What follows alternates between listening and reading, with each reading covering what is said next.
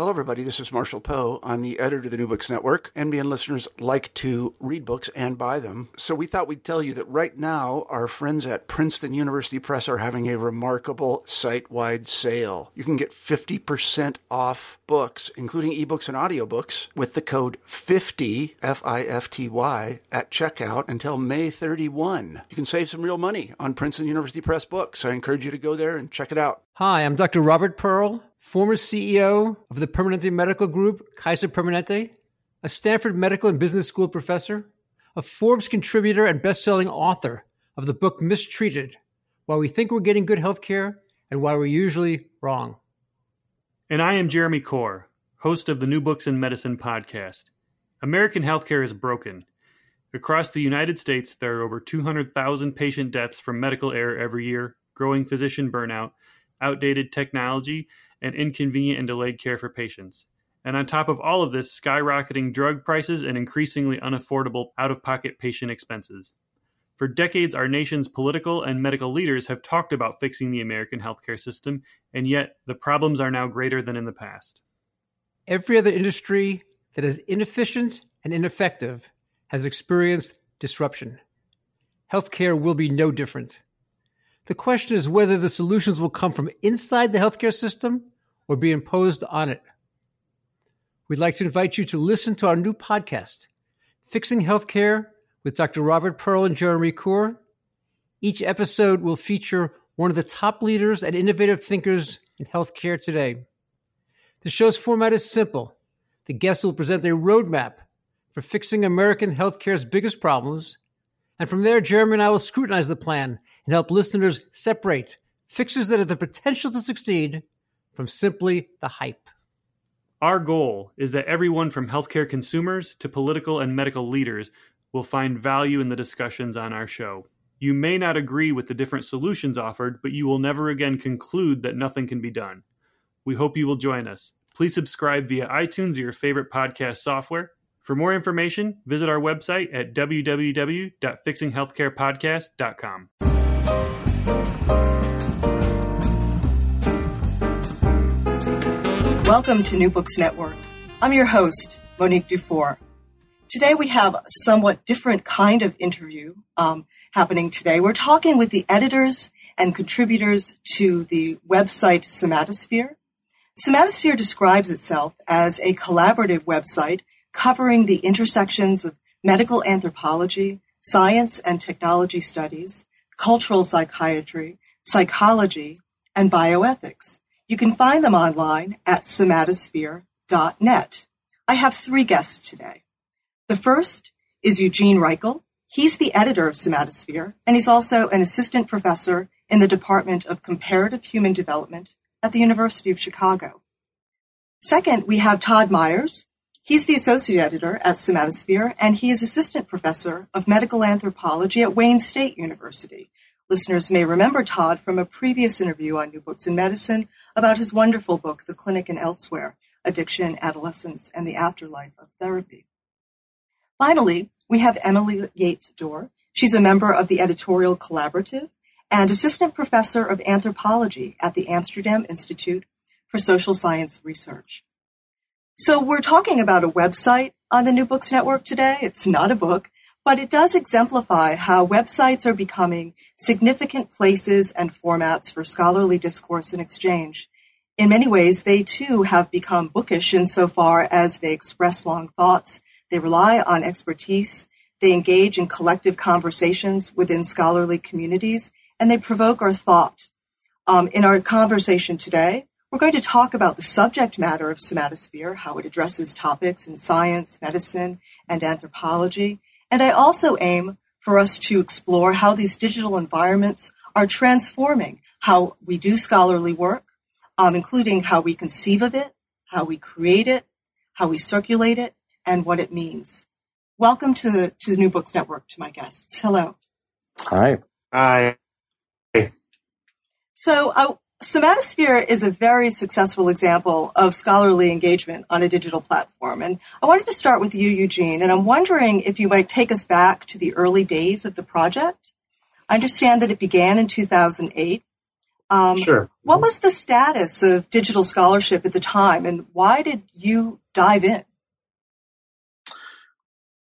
Well, um, I mean, the, the, I think there was uh, there were a number of um, kinds of um, platforms where anthropologists were regularly going to and, and having conversations and um, doing a kind of work that seemed to be um, somewhat akin to what has been called the corridor talk, talk, right? Other kinds of conversations that are not necessarily mm-hmm. as formal as the ones that take place in um, in academic journals and other public uh, venues of publication, but were somewhat more kind of worked out and more formal than um, just uh, uh, uh everyday kinds of uh, conversations with colleagues. So Savage Minds um, was one that had been um, online for several years.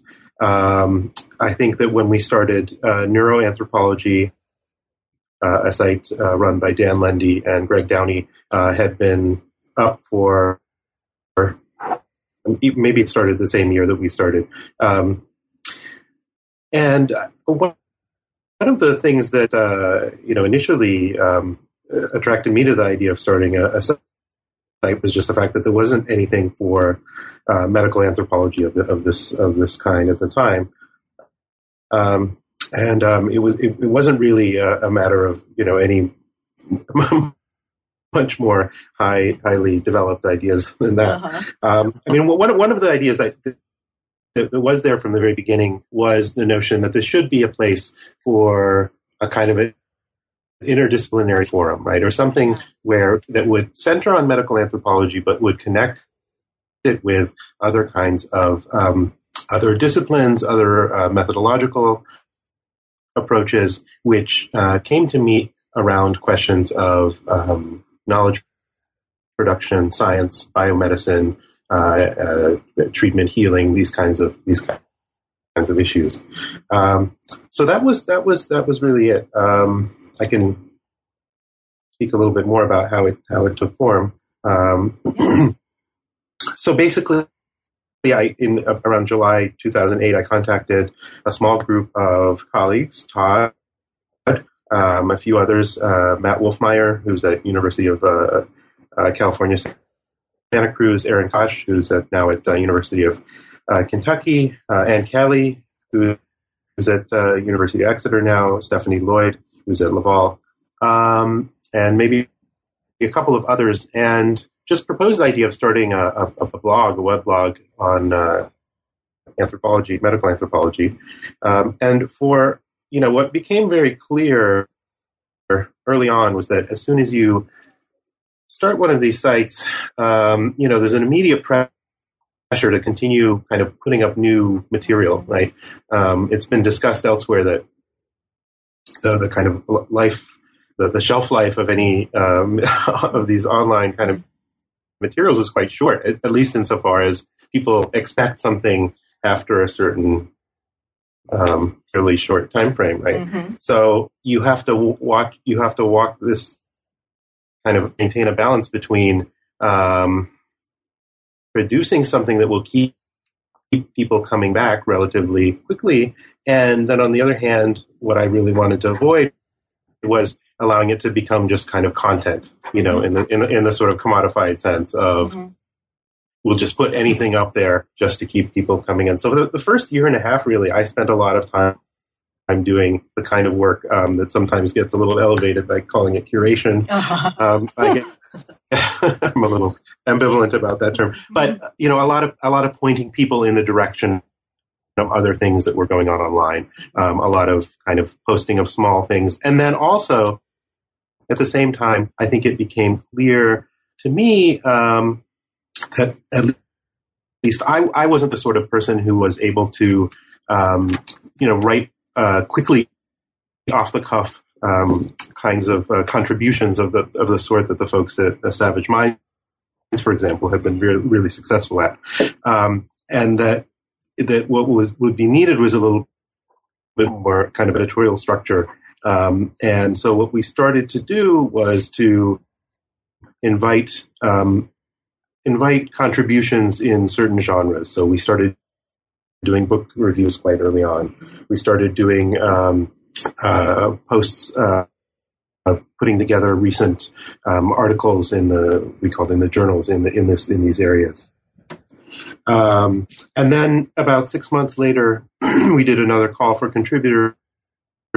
Kalman Applbaum, uh, University of uh, Wisconsin Milwaukee, joined, and Sadeq Rahimi, who is now at University of Saskatchewan, and both of them um, came on board to do a series of posts around particular topics that they were working on and thinking about. Um, so again, this was another way to address this issue of sort of how do you structure um, things within this new within this platform that really we don't we don't know what to, we can, do you know anything with it really. Mm-hmm. Um, Todd, do you want to jump in at all here? Yeah, of course. Um, well, I guess to the first part of um, Monique's question, thank you. Yes, we we about the uh, site being a success. I mean, my God, um, you know, I think this is part of the existential anxiety of of a website like this, even from the very beginning. Um, you know, one of the things that we tried to do um, uh, when it first started was to sort of create a resource. You know, call for papers, conference announcements, um, and then when it evolved into this other form where these um, these sort of short series or short essays mm-hmm. or essays in process were being posted on the site, as well as these book reviews that were um, coming out very close to the publication date of the books. And that's one of the things we tried to do early on is kind of utilize this medium um, because we were able to, first of all, convince graduate students that this was a great place to write book reviews for the first time, um, and they would turn them around. Um, but it was also uh, we really had the advantage of being able to to be the first kind of review of a particular text, and we were finding to our surprise that publishers were not only happy with this, but they were you know taking quotes from these reviews and posting mm-hmm. on you know the the um, the book pages on their websites. Um, so it was sort of a nice way to reinforce kind of what we were doing because you know a major problem with an effort like this is developing some kind of trust early on. You know, when you when you take time out of your out of your sort of scholarly life to you know sit down and write a review or to you know to type out an essay or a few thoughts that you know maybe are not you know fully formulated or you know really really kind of I don't know provisional. Um, you know, you, you, you have to sort of trust that these things don't go into a void or they go into a form where they're just going to be, you know, taken and, and, and misused in some way. And so I think that was part of the effort very early on is to kind of develop some trust and also work on follow through for these things. So we would have sort of fresh content all the time and that we would, you know, somehow be able to create a conversation that wasn't happening elsewhere mm-hmm. and not just sort of reproducing the same form that we were seeing on other websites, whether they were blogs or kind of online journals or whatever, but also um, something that wasn't happening in the journals themselves, um, which was, you know, at least for my part as the book reviews editor uh, for the first five years of the of the site. Um, you know, it was it was turning those things around quickly in order to kind of alert readers of what was being published, but also, you know, to to sort of you know, begin to kind of shape a conversation about new scholarship as it becomes new. Mm-hmm. Um, create that as a resource. So yeah. just to sort of, yeah. uh, just to add a little bit of detail to what Eugene has already said, um, I think that was really part of the, the effort in the beginning. Uh-huh. So, yeah, absolutely. And I, I think, uh, go ahead. Oh, no, please continue. No, I was just going to um, just follow up on, on a couple of the things that Todd said. Um, you know, I, I, think this idea of establishing trust and bringing with with our readers and the contributors um, was really a central issue for the whole site, right? I mean, with with these kinds of efforts, in some ways, you have to uh, um, convince people um, and you know and and really make clear that, that this is something that's going to stay around for a while, right? This is not an effort that's going to this is not something that's going to disappear after uh, a couple months, yeah. Um, which you know we've seen plenty of um, efforts like that uh, online, and it's totally you know that's not not surprising. Mm-hmm. Um, that where there's a lot of um, a lot of a lot of uh, effort goes into it at the at the beginning, and then and it doesn't necessarily hit its stride or continue. So just convincing people, making it clear that this is something that's here to stay at least for some um, length of time, and that there's you know a kind of seriousness to it. Well, and frankly, uh, I'm uh, really important. Yeah, I'm I'm still tickled and amazed every time people post things on the site. wow, take this seriously. They're actually doing things. every post is a sort of a minor victory. Uh, and I, I, know we're going to probably talk about some of the the series and different things yes. that's going on recently, but yeah, I mean, this is this has really been the case all the way up to sort of the present moment, where you know yeah. just the effort that other people make into shaping the site through these these contributions is to me kind of astounding because you know I know Eugene and I have talked a lot about this over the years. Just even trying to understand the genre in which work is being produced on this website yes. is, is is kind of difficult to to nail down. Um, and for a lot of people, I mean, for people who are established and well recognized scholars, I mean, it's wonderful that they contribute, and we're very happy um, and and again, kind of amazed. Um, but also, I think for scholars who are in the very early stages of their careers, you know, to take time and energy to to do really uh, truly creative and cutting edge work through the site and to also have some kind of confidence that this counts for something beyond just the the you know the shelf life of this of the site or the mm-hmm. particular post that this contributes in a in a really robust way to um, to the field or fields. You mentioned quite a bit of them in the beginning but quite a few of them in the beginning. Um, but I think that's also part of it. It's like that it's not just the trust that you know you you better take a screenshot of your post quickly just in case the site, you know, is down tomorrow.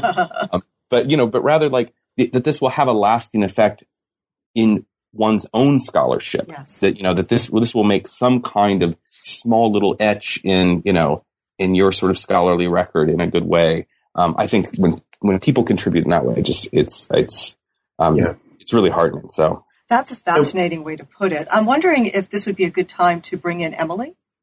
Um, Emily, you came in. You how long have you been a part of Somatosphere? Well, that's interesting because, of course, uh, understanding what makes one a part of the journal is itself an interesting question. That's great. Um, I so, but I can tell you. So, um, I came to the journal for, for the first time in uh, when I was writing my dissertation. So this was back in 2009. And my research was looking, um, I was looking at how the diagnosis of obesity in Guatemala intersected with these other techniques of social standardization like race and class and gender and citizenship. And I was having, you know, um, part of the PhD trajectory, you find an identity for yourself. Mm-hmm. And I was having a really hard time, maybe because I was studying attempts at classification and the failure of those attempts at, cl- at, classifying myself. Um, and so I, I was really exciting for me when I came um, when I first encountered Somatosphere, discovering this like fabulous online site, bringing together work of others who are similarly interested in working outside or at least alongside traditional academic divides. So they weren't just collaborating across conventional networks, but also taking up the question of what it meant and what it did to collaborate in experimental ways. And I've been a regular reader and contributor to Somatosphere. I, have been reading it since 2009 and contributing shortly after that. Um, and uh, just as, as, another note, because I, I walked into the PhD workroom and I, and I asked earlier today because I knew we were doing this. And I said, "You guys, tell me about somatosphere. What what do you like?" And and and the students looked up and they were, you know, they're just like, "Oh, in the journals, it saves me so much time." and, oh, I'm so, you know, it's just I I can stay so up to date, and I think there's kind of a sense that there's, you know, the kind of production of scholarship is so, you know, there's so much that happens. And so here's this kind of, uh, you know, other people doing the work of organizing, you know, of organizing it. Um, they were all just like, oh, it's, it's, uh, you know, such a useful resource to have. Mm-hmm. Mm-hmm. And so what, what is your relationship with, with the um, project now?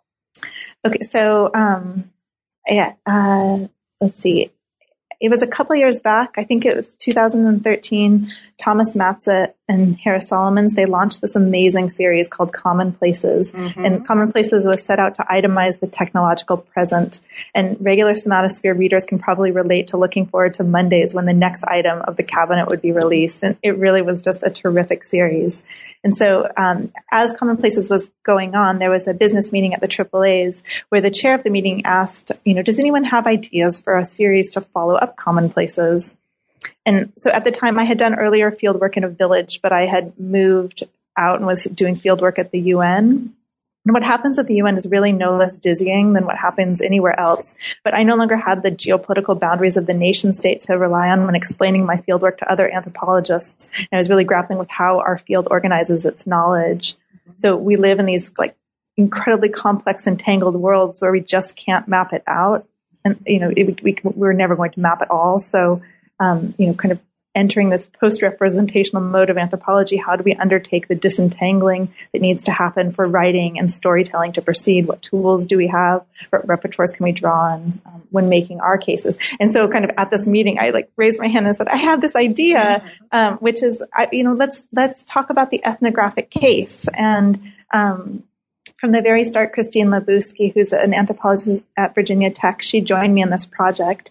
And um, we've been gathering creative thinkers to work through and think through how case making in anthropology and in, in kind of ethnographic case making relates and departs from case making in other fields. So the medical case, the legal case, the detective case.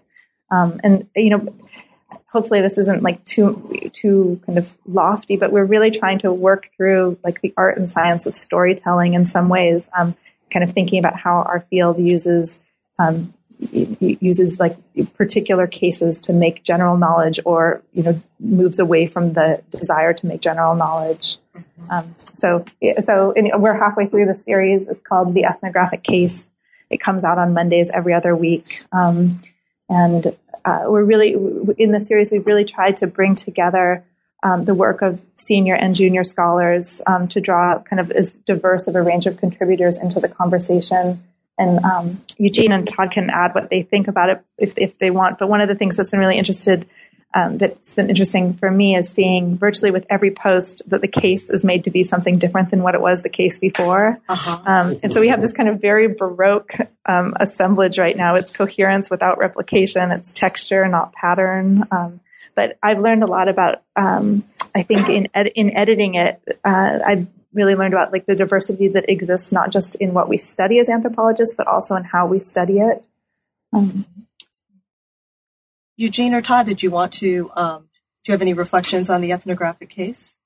Well, I, I think just generally it's a great example of um, what I think can work the best in this kind of a on this kind of a site in this kind of a platform, and that's to say that um, you know someone comes up with an idea of something that they want to um, that that uh, uh, is a, you know a, a, concern to them at the at the moment, um, and that can be worked through in this kind of editorial curatorial mode of bringing other people together to um, to uh, think about it, um, and that is doesn't necessarily fit very well within the um, uh, platform of a, a traditional um, print journal. Mm-hmm. Um, I mean, it could, but the also takes advantage really nicely of uh, some of the um, opportunities uh, offered by this uh, medium. So there's this beautiful uh, um, bookcase um, that was uh, designed specifically for the um, the series, and this follows up again on the series that. Um, Tomas and Harris made, where there was a, um, a, a series of cubbies um, produced uh, for the kind of a, a, a, separate page to enter into this uh, series of um, of, uh, of, posts, mm-hmm. um, and I think that very nicely um, uses to its advantage the the, the, the particular um, uh, what you know what you can do online in this kind of a setting that you couldn't necessarily elsewhere. Uh, Absolutely. Todd? I wanted to just jump in for a second and um, uh, just elaborate on what you pointed out. So, in the ethnographic case on the website and in um, the com- in the Commonplaces series, it's it makes great use of visual rhetoric and design as well. Who's responsible for that design, and how did that become integrated in your vision for how you would express and share the ideas through the digital medium? Right. So we started out um, this has to do with a shift that we made in uh, 2011, um, where we um, uh, hired M- Martin Ottens, uh, who's a web uh, designer and also just a, a, graphic designer to refurbish, redesign the whole site. So until that time, we had been uh, running off of uh, Blogger. It's a blogger site, quite basic. Uh, and Martin redesigned the site um, uh, on the WordPress um, platform and did really a beautiful job of um, not, not only making the, the site, I think, aesthetically uh, engaging, but making um, a kind of a, a, a, space that could be built upon, right? Um, and that would not, first of all, look dated very quickly. Um, I think, you know, I think it still looks quite. Uh, um, it, it, it, doesn't look to, to me that that dated uh, four years later, um, but also that could be again built upon in this in the, these various ways. So we had so Martin worked with Tomas and um, and uh, Harris to build this uh, special page for uh, commonplaces, uh, um, and then for the ethnographic case, um, you had a different uh, designer. I don't know if you want to talk about that process at all, Emily.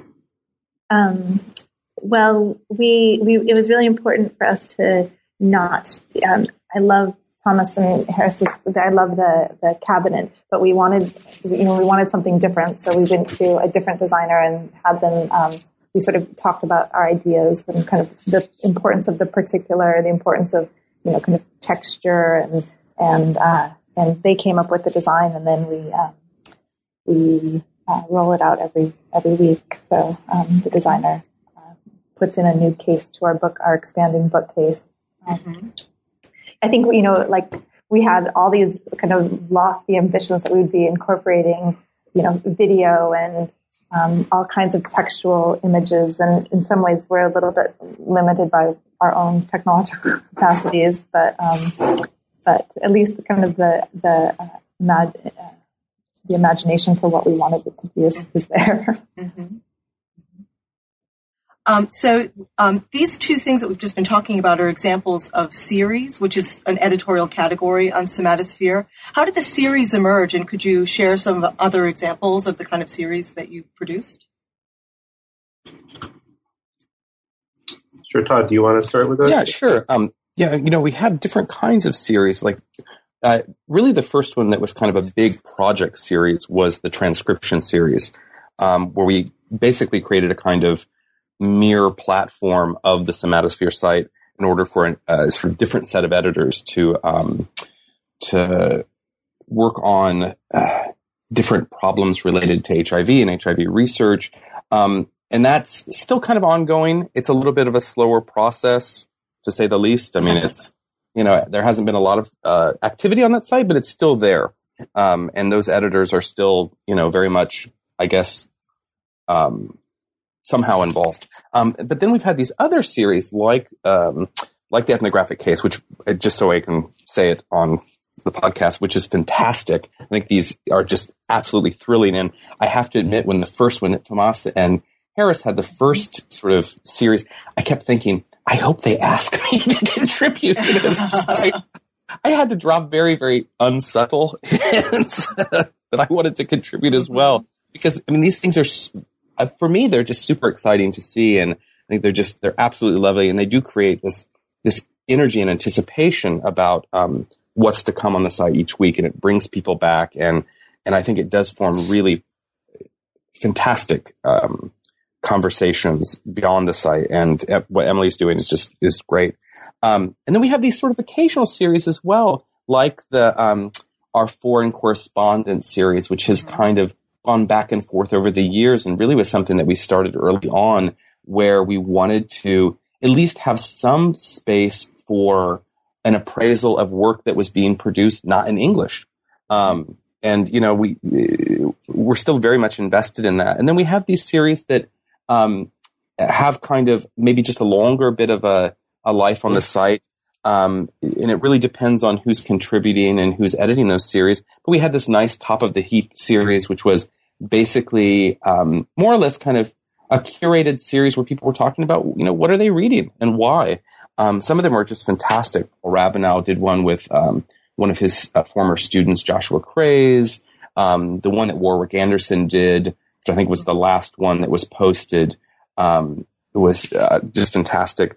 And then we have some new series like the book forums, where we've really tried to retool things we were already doing, I think, quite well, like the book reviews, and create more of a, a conversation about a recent work. Um, and the first one was Jeremy Greene's um, uh, book, Generic, um, and it had some great contributors. Nancy Campbell contributed, Joe Dumit, uh, Stefan Ecks. It was it was a it was a great form, and I think it really set the tone for kind of what was possible with these more occasional series that were going to be ongoing.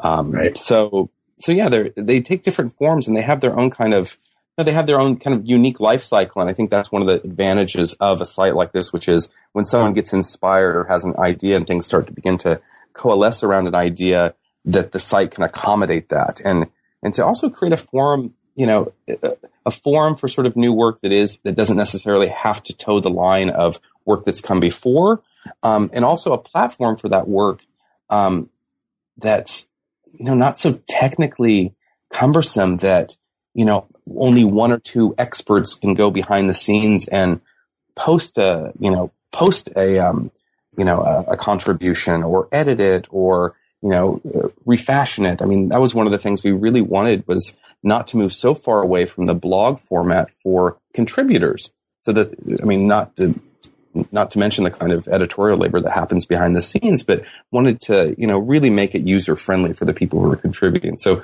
all these things kind of come together around these series. And I think we think in terms of series, mm-hmm. um, in the site. Yeah. And we think in terms of like what kinds of continuities between different posts can we create? And then when they sort of peter out, then that's fine. And something else comes up. And mm-hmm. it's, it's really been the, it's really been the, um, the pattern. So. Mm-hmm. Yeah. Yeah, I think um, it's I mean, Todd really deserves all the credit for this uh, um, book forum series, which has been, you know, I think really fantastic, um, and and you know, not only in taking advantage of the kind of um, uh, potentialities of this kind of, of uh, site, but really forging a, a, slightly different kind of a genre that does not, you know, it's appeared elsewhere, but um, that we're trying to um, develop. Um, and uh, those, I, I, you know, I, I, hear from a lot of people that they're really, you know, enjoying them and looking forward, mm-hmm. forward to the next ones. Um, and so, just wanted to acknowledge the amount of work that Bob puts into the behind. You the can't scenes. see me shaking um, my head. No, yeah. thanks, Eugene. No, I mean we have we have a book. But, but with the, I'm sorry. Go, go on. Go on. No, go ahead. Go ahead. I was just going to say we have a book forum coming out today. Um, later on today, um, Richard Keller's uh, new book, Fatal Isolation, on the the heat wave in Paris in 2003. Mm-hmm. I mean, it's just it's an a, it is a I'm not going to no spoilers other than it's fantastic.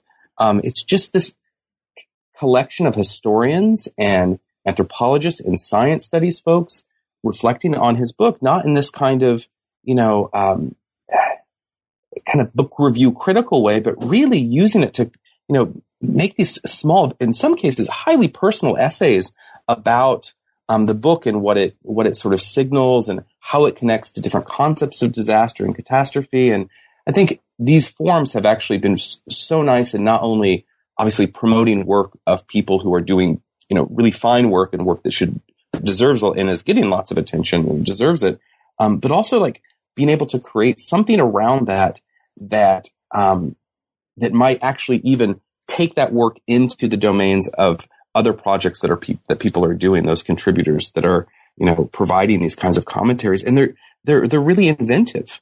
And um, I mean, this is also if you could probably tell from the tone of my voice. I mean, I'm also just always amazed at the quality and the and the um, the scope of these contributions. I mean, they're just they're just stunning. Mm-hmm. Um, I'm, i will leave it there. That just sounds like I'm rambling on about well, how good the contributions are, but that's really sort of my point. As you're talking, I was going back to the beginning of the conversation where Eugene, you noted, you noted, and and Todd as well, that it, it was coming as sort of a, a pleasant surprise that this was not going to be an ephemeral endeavor, and that you were willing to commit, and that it it maintained a kind of of life and it evolved over time, and um, you know, it occurs to me that there's a few reasons I'm hearing that this may have happened. One is the astonishing way that you share responsibility and give away responsibility and opportunities for cre- creativity to your contributors?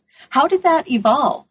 I mean, you have people who are not only sending things into you, but really generating unique kinds of formats and um, opportunities um, editorially on their own. How, how, did you? I mean, that takes a lot of courage as an editor, first of all, but it seems to have grown organically that way. Yes, I mean, well, let's let's be honest. Pragmatically speaking, uh, there's no way that uh, it's it's it one can do all this oneself. Oh, you know? Eugene, this isn't your full time job. It would job. be a completely more than more than a full time job, right? So so so part of it came out of, of, trying to figure out how does one how does one balance this with a, a scholarly career, right? right? And how do you and one of the, the ways is to to to spread the the responsibility and, and the work around. Um, and the way to get people excited about doing this is not to give them, you know, assignments, but to give them opportunities to develop uh, ideas that they're excited about, right? Mm-hmm. Um, or at least to give them certain parameters and say, here, do you know, do something you know interesting within in this framework. And I think we'll, one of the things we've done, we've been pretty good at, is to develop a kind of different set of kinds of posts and kinds of um, niches that different people can fill within the site, um, which um, so so we have a lot of uh, graduate students who who have helped out in various kinds of uh, um, uh, in various capacities. Um, in some cases, working within a fairly defined set of uh, uh, kind of guidelines that we give them, um, in part because that's what they're you know that's what they're asking for. So, um, and in other cases, with a much more open one, um, and there's a possibility of kind of building you know moving from one to the other, and um, I think that's uh, uh, been quite. I think that's that's that's worked at least to some some degree. Mm-hmm. Um, Emily, do you have anything to add to that? or thoughts about that? Have we lost Emily? Oh, I, okay. I, ju- I, just heard you. I, I, heard I heard my name mentioned, and then I didn't hear anything else after that. Mm-hmm. Oh, I'm sorry. I was just wondering if you had anything to add to to that, um, or just to, generally yeah. to this question of why you know how we distribute our um, responsibility and work uh, for the site. Well, I was going to say that one thing that we could talk about um, is the interesting um, way that the technology, that the kind of digital technology brings together such a range of audiences, not just people at different levels in their career, but also just kind of internationally. Um, so, you know, uh, it's been really interesting for me. So um, I'm in an anthropology department in Amsterdam where our working language is English, but where people come from all over. So my closest colleagues are Swedish and Italian and Spanish, Peruvian, Indian, Danish, German, and of course Dutch. Um, and and it's been interesting how many, you know, I, traveled to Bremen, Germany, and I um, met uh, Melanie Boeckmann kind of coincidentally because she's been organizing um, an uh, in the journals section, and you know, I, I travel elsewhere. And, you know, kind of people. Um, the, the, readership is so broad; people know somatosphere and kind of can follow along. So it, it does an interesting thing for kind of um, bringing together lots of different audiences. Um, and just to add one other thing about this is that I was I was um, trained as, in an American anthropology program, and I first learned about decolonizing knowledge as an undergraduate in in the U.S. But now, having worked outside of the U.S. for several years, I'm really struck by how often American anthropologists speak in terms of a we that excludes all the diverse and creative work happening outside um, of the U.S. And so, I, I really like Somatosphere since since I have been reading it. I think since the beginning, you mentioned Ann Kelly and others that were part of your initial conversations, but they've emphasized the importance of including a broad international network of academics in the conversation. So there's obviously a lot more work that can be done, but you know, I, I think that yeah. as editors, you've done a nice job of reflecting how rich and interesting anthropological traditions and debates are outside of, mm. of the U.S. So. Yeah, we've we've we've worked on that pretty um, consciously. Um, Todd mentioned the. Uh, um, foreign correspondence what's it called the, the foreign correspondence uh, series, and that's that's part of that effort. Um, and also just an effort to include more people from you know places other than North America in our um, in our editorial group. I, I, think there's a lot we can do a lot better with that, um, and th- there's a kind of related set of issues around trying to um, balance on the one hand keeping in some ways medical anthropology at the center of things mm-hmm.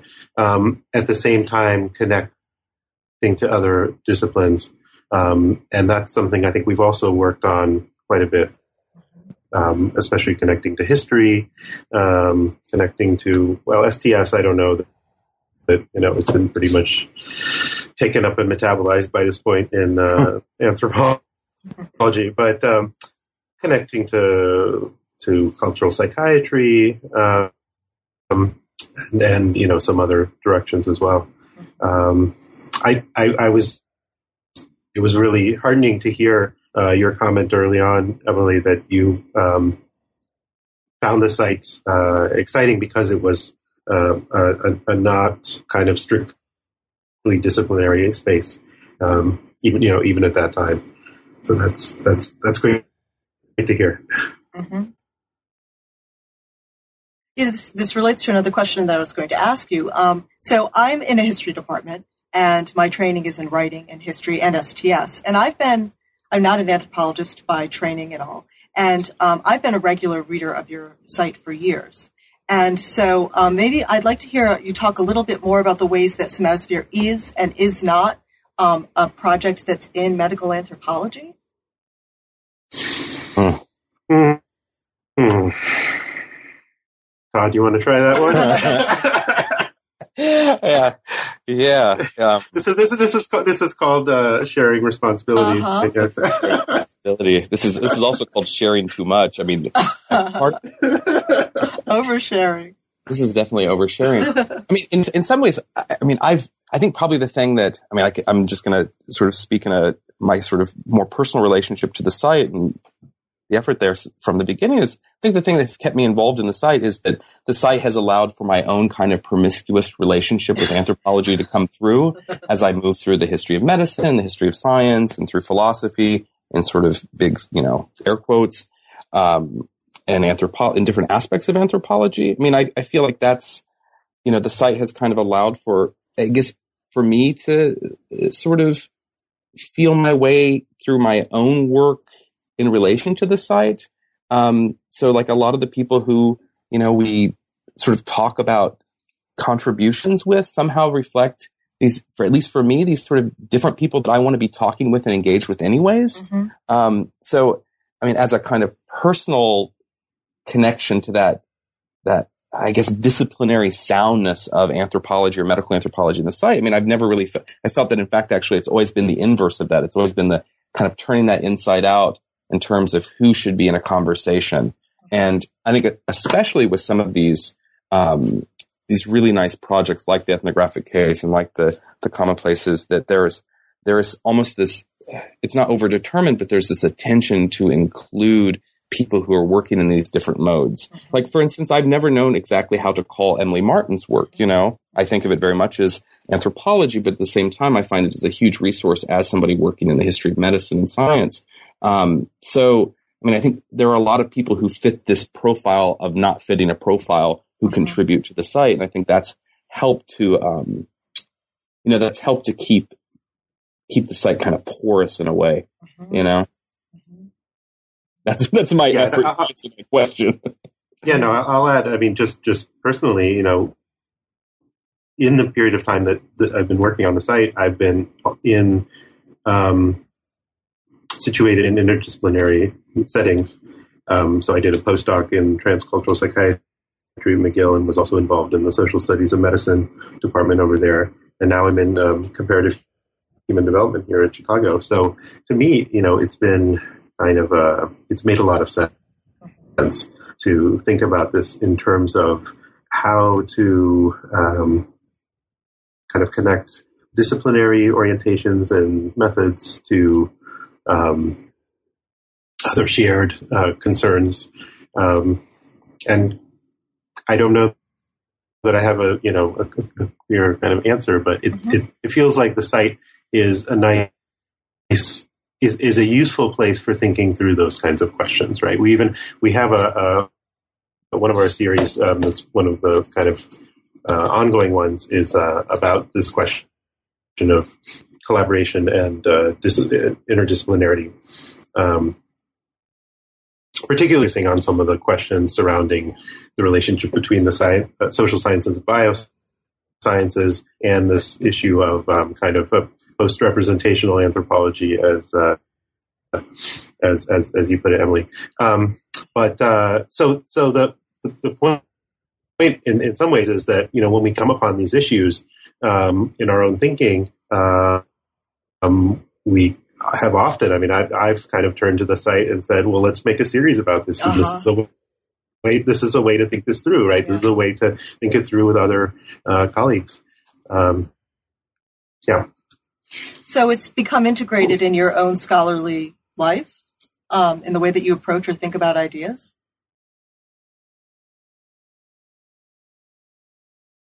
Uh, if you're asking me, yes. Uh-huh. Yes. Uh-huh. I find this fascinating. Yeah, no, absolutely. Um, I think, you know, I, I, I, think it's always a, I think it's always a struggle. I think the, there's there's always a kind of a struggle to maintain um, a balance in terms of time and uh, you know these kinds of uh, just more more pragmatic issues. But in terms of um, how to orient oneself generally in the in the in the in the discipline in the field in terms of kind of questions one's asking. You know, for me, it's been it's been central to that. Absolutely. Mm-hmm. Emily, do you? Yeah, I was thinking about it. Sorry, go ahead. Being, yeah. I was thinking about it not just being part of my professional life, but like a little bit part of my personal life. I don't, you know, I haven't had a um, a smartphone for that long. but I have a smartphone and um, I've just had it for, I've, I've had it actually since my first child was born. I now have, he's now three. And I've had all, my children are, I have two small children and they're terrible sleepers. And so I spend a lot of time lying next to them where waiting for them to fall asleep because it comforts them. And so, you know, I'm a big fan of the book. I love the book. I just have a book out. I think it's a book is great, but I don't have that much, you know, often I have like, you know, 20 minutes and just you know just kind of my phone on me. So it's re- it's actually like quite lovely to be able to keep up to, up to date intellectually. Like the, the pieces are short. I can like you know there's a couple or you know one a day, and and I can kind of just read them and and think okay this is you know this is something to uh, stay engaged with. Um, you know in those kind of wee hours when my children aren't sleeping. So. Hmm. It's lovely. Um, uh, I'd like to move ahead and talk a little bit about where you see um, the future of somatosphere going. Um, I hope that it's it stays it continues to stay alive and that you maintain the energy to keep it going. But um, what do you, how do you see it continuing to evolve, um, and where would you like to see it go? Eugene, could you start us? Sure. I mean, one of the things that um, uh, in thinking about this, uh, you know, I've been thinking for a while about um, how to make it, how to make the site into something that um, I would, you know, and others of us who have been involved in quite uh, closely, be able to um, disengage or go do, you know, other things without the whole thing um, disappearing. Mm-hmm. Um, and uh, one step in that direction was uh, putting together this editorial collaborative, mm-hmm. which we did about a year and a half half ago. Mm-hmm. Um, so the idea is that that's a that's a larger group of people that were and than were involved in the site before, um, and the, the the the notion there is is for it not to function a little bit differently than the usual editorial um, uh, advisory board of a journal. The notion here is really that it's a set of resources that the people who are involved are meant to be much more actively involved in um, developing their own series, uh, in, in, developing their own, um, uh, uh, uh developing really the, the ideas for the, the, the, direction of the, of the site all around. Um, so uh, the other thing we've done this about for about um, half a year, we've had a managing editor as well, who's oh. uh, Deanna Day, who's uh, doing an excellent job running the kind of day to day aspects of the site, posting and um, doing a lot of uh, copy editing and uh, managing particular um, a lot of stuff behind the scenes. Um, so part of it has been a matter of kind of figuring out just how to keep this infrastructure of the site alive and going, um, so that we can think about these questions. Um, and and that's sort of something we're in the in the, in the process of getting set up. Uh-huh.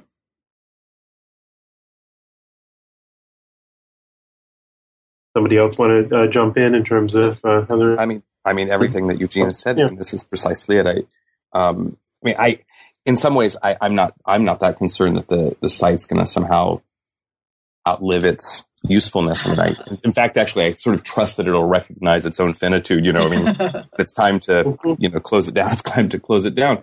But I think, yeah, exactly. At this point, I mean, I think that idea of the distribution of responsibility and thinking of someone else kind of taking charge of developing some of these projects that the site is clearly, you know, good at supporting um, is is really ideal. Um, mm-hmm. You know, and as long as it continues to be useful, and, and I mean, I think that's just really the key. As long as it continues to be a, a resource for people, then I think you know, then it's worth the kind of hidden labor that that goes into making these these uh, contributions available, mm-hmm. and you know the the kind of you know this this this kind of network of communication that happens behind the scenes to to make something possible. I think is you know there is a lot of work there, but as long as it you know as long as it's it's resulting in something that you know we we all feel we can all sort of agree that is, is worthwhile. I think that you know, it, has a, a, kind of nice future, but I don't know what that future is exactly. Uh huh. Uh huh.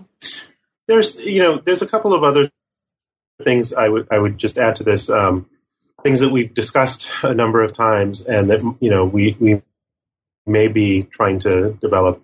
Um, you know, one is that I've I've wanted for a while to potentially um, you know explore more possibilities of uh, non-textual kinds of uh, forms of representation. Um, and I think these last two series, the uh, commonplaces and um, the ethnographic field notes, have done a great job of yeah. integrating mm-hmm. images. Um, you know, it, it's possible that at some point we could do more with audio.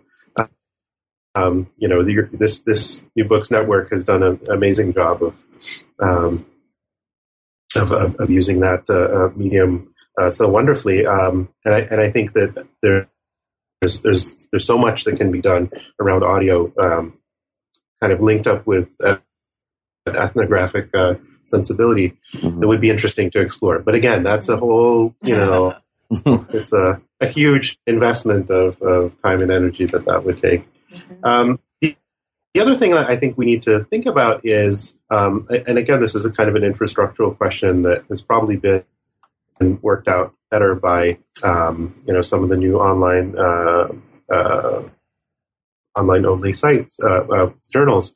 But the question of how um, to make the post into something that has a sort of a, a life beyond its um, you know be, beyond the time that it appears on your um, in in your um, you know screen as, as the, the, the last the, the, the news feed right as it were um, so the question of whether we can have something like we've we've investigated the possibility of getting DOI numbers or something of that sort mm-hmm. to identify posts, and that's been a little, little difficult. But I think that somewhere we need to move in the direction of um, kind of legitimating those things a, a, a little bit more, mm-hmm. so they have um, so that they they they are able to have have a life a little bit beyond this um, 72 hour um, shelf life of uh, blog posts or whatever it is.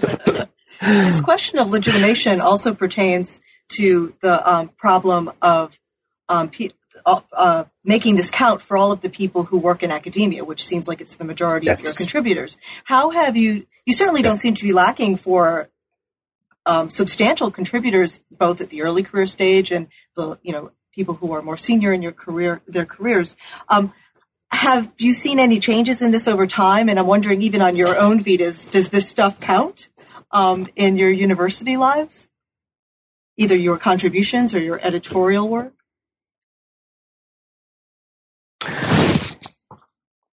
Yeah, that's a you know that's a tough question. Um, and in part, I mean, I think it's a question of how to translate the site to those who, within you know a university context, are doing the assessing. I mean, I just mm-hmm. I've just gone through the tenure process, and you know, I I don't know how it factored into the decisions on the part of you know the college and the university, um, but it's certainly. I mean, for me, it's always been it's been a very kind of transparent way of of contributing to the field, um, and whether or not it's the product is something like you know a published paper or a published review, and whether or not it gets counted the same as as a journal has never really been that much of an issue. It's really it's really just been the the kind of scholarly activity that's that's that, that's being recognized. But I think that that is changing along the lines that Eugene kind of outlined. Mm-hmm. That there is sort of a desire to to make sure that you know there's a recognition um, of the the significance and reach of of these pieces. Mm-hmm. Um,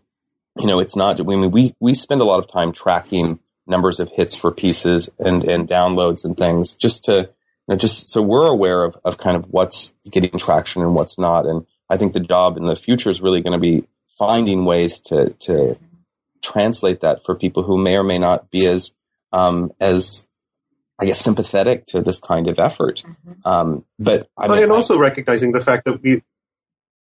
Sorry. No, no, keep, go, go, go. Oh, oh, just recognizing the, the fact that we live in very, you know, even among the, those of us having this conversation, live in different kinds of um, uh, worlds in terms of the, the, the, kind of metrics by yeah. which our scholarship are, is, is, is measured, right? I mean, especially I think in Europe, Emily, you can speak mm-hmm. To this. This is a, a, a, very different kind of system has been put into place over the last uh, five to ten years. Yeah, certainly. I I was also going to say though, just even outside, I think keeping the labor relations issues and who's contributing and who's doing the work is really important. Mm-hmm. But it's also really, I mean, I I think it's great to be able to, you know, I've asked PhDs and postdocs to contribute, and people are excited to see yeah. they're excited to see like that their work it gets an audience. And, and yeah. that's, you know, yeah. there's something really valuable in that too. And, and I was going to say there's also something really valuable in kind of as as people discuss anthropology needing to become more public, you know, needing to sort of, you know, I think um, because there's, you know, no piece gets through, at least to my knowledge, without a few stage, uh, you know, I can speak for the ethnographic case, we do a lot of editing, and then there's, you know, uh, copy editing on top of that, and you know, kind of no piece gets onto the site without a lot of people looking over it. And if you're a graduate student, you know, writing or contributing, there's something really nice about being able to have a public voice um, in a well-read site that somebody else has kind of protected you a little bit by editing, you know, editing what you're doing, and you know, it's, it's a kind of training for how to how to kind of create a ability to write for a public, broader audience as well, which I think is really, you know, um, I think that's I think people want that, and it's it's quite valuable to learn how to write, you know, a kind of a piece that ha- you have to consider also um, your your reader and kind of your storytelling ability and um, your audience. Mm-hmm. That's great. Well, do you want? To, is there anything else that you'd like to add that I haven't asked you about?